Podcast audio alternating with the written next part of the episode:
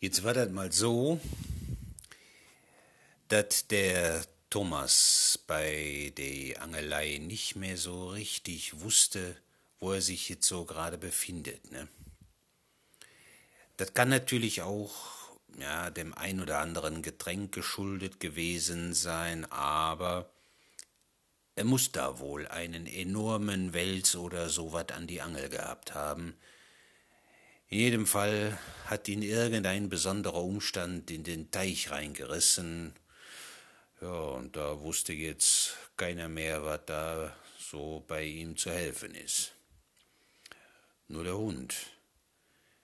Der riesige Hund von den Jörg, der ist hinterhergesprungen, hat den Thomas rausgezogen. Also man kann schon sagen, der Hund hat dem Thomas das Leben gerettet. Jetzt hat der Hund den Thomas erstmal so richtig abgeleckt, um ihn wieder an das Bewusstsein zu bekommen. Als das dann der Fall war, macht der Thomas die Augen auf und guckt in das Gesicht von dem Hund, der jetzt dreimal so groß ist wie ohnehin schon, weil der sich geschüttelt hat und ihm das lange Fell in alle Richtungen absteht. Der Thomas stößt einen ganz spitzen Schrei aus und wird auf der Stelle wieder ohnmächtig. Ja, mindestens genauso erschreckt hatte sich aber auch der Hund, nur ist der jetzt nicht ohnmächtig geworden, sondern ist auf der Stelle abgehauen und hat sich den Rest von Tag in dem Jörg sein Auto verkrochen. Den hast du nicht mehr gesehen danach. Ja, mit eine sorgfältige Gesichtswaschung mit Becksbier haben wir dann den Thomas erstmal aus seiner Ohnmacht befreit. Und sofort hatte er dann von einem dunklen Monstrum berichtet, das ihn wohl hätte fressen wollen. Da haben wir ihm dann gesagt, ja, das wäre also reines Glück gewesen, weil ihn also ein freundlicher, lustiger Werwolf, ne, der hätte ihn jetzt gerettet, äh, hätte dafür aber auch alle seine Würste und Steaks aufgefressen, also statt ihm jetzt. Der Thomas hat bei sich zu Hause Stein und Bein geschworen, dass das dann auch genau so gewesen war. Und dem Thomas seine Frau gefiel das dann gar nicht, allein schon wegen die ganze Dreckswäsche. Bei den Thomas zu Hause war dem Thomas sein Sohn, der Hartmut. Hm, der kommt schon mal mit bei uns und dann, das kann er aber nicht oft, weil der ist Bäcker. Ne? Der war der Einzige, dem die Geschichte Spaß gemacht hatte und der kam dann auch auf die entscheidende Idee. Bei ein Grillen in dem Thomas sein Garten sagt er, nee Leute, wisst ihr was? Also, was ihr alles anstellt und was ihr für eine Scheiße im Kopf habt, das müssen eigentlich mehr Leute wissen.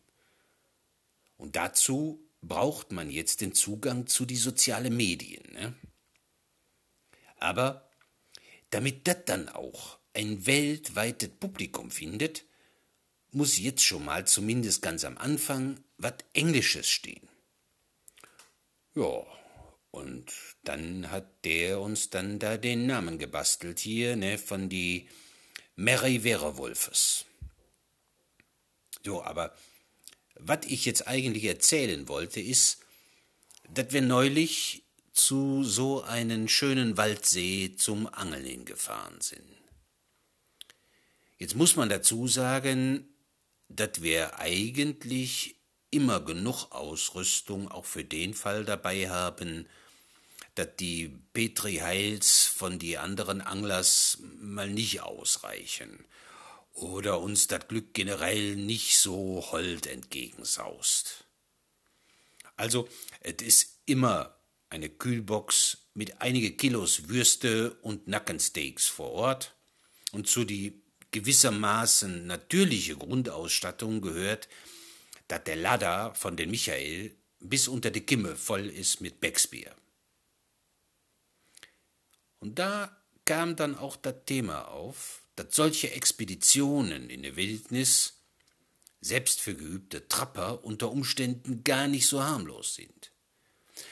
Also, ich rede jetzt nicht von die Einschränkungen, die entstehen können, wenn man, wie der Thomas, bevor die Grillkohle noch das erste Streichholz gesehen hat, schon 14 Dosen Becks im Kopf hat. Ne? Und da meint dann der Jochen, also hm, Jochen, das ist der mit den Muli und ist Lehrer, aber sonst voll in Ordnung. Ja, sagt er, ich hab mich das auch schon überlegt. Stellt euch vor, wir sitzen hier, der Grill ist an, und urplötzlich kommt der Üffes Rauch mit Pfeil und Bogen und Messer da aus dat Gehölz hinausgeschossen und sagt, her mit die Würste und mm, das Bier nehme ich auch mit. Da waren wir uns einig, dass eine solche Situation latent sehr gefährlich werden kann. Für den Üffes, ne? Und an dieser Stelle wäre dann eigentlich die sogenannte Ordnungsmacht gewissermaßen ja irgendwie gefordert. Und zu die Geschichte da im Schwarzwald hat aber der zuständige oberste Schreibtischpolizist, äh, Rentner oder so gesagt, nö, so wär dat alles richtig. Dat Wichtigste wär gewesen, dat die Beamten im Einsatz keine Schramme abkriegen und alles wär so richtig gelaufen. Irgendwie hat dat jetzt aber den Jochen so aufgeregt, dat er uns da plötzlich mit ein völlig neuen Vokabular überzogen hat, ne? Zu die Aufregung von den Jochen kam neben seinem Quantum Becks auch noch eine unbestimmte Menge von einer nicht etikettierten Flasche aus dem Handschuhfach von den Lada von den Michael hinzu. Ja, sagt er, das wäre hierzulande eine sogenannte umgekehrte Parallelität zu Amerika. In Amerika wären sie überall dabei, mit de Lacksprühdosen auf de Wände zu schreiben, wen sollst du anrufen, wenn de Polizei Scheiße baut? Ja, und bei uns wird sich die Frage stellen, wen sollst du anrufen, wenn de Polizei nur den Verkehr bis kurz vor den eigentlichen Gefahrenort regelt? Ja, da wussten wir dann auch keine Antwort drauf. Stolz waren wir nur schon, dass wir da also quasi in einer Liga mit die Innenpolitiker spielen. Ne? Nur der Thomas rief von hinter einer erstaunlichen Skulptur aus leeren Becksdosen Die Fallschirmjägers, die Fallschirmjägers. Das war auch zu erwarten, denn das ist für den Thomas irgendwie immer die Lösung. Das ist aber eine ganz andere Geschichte.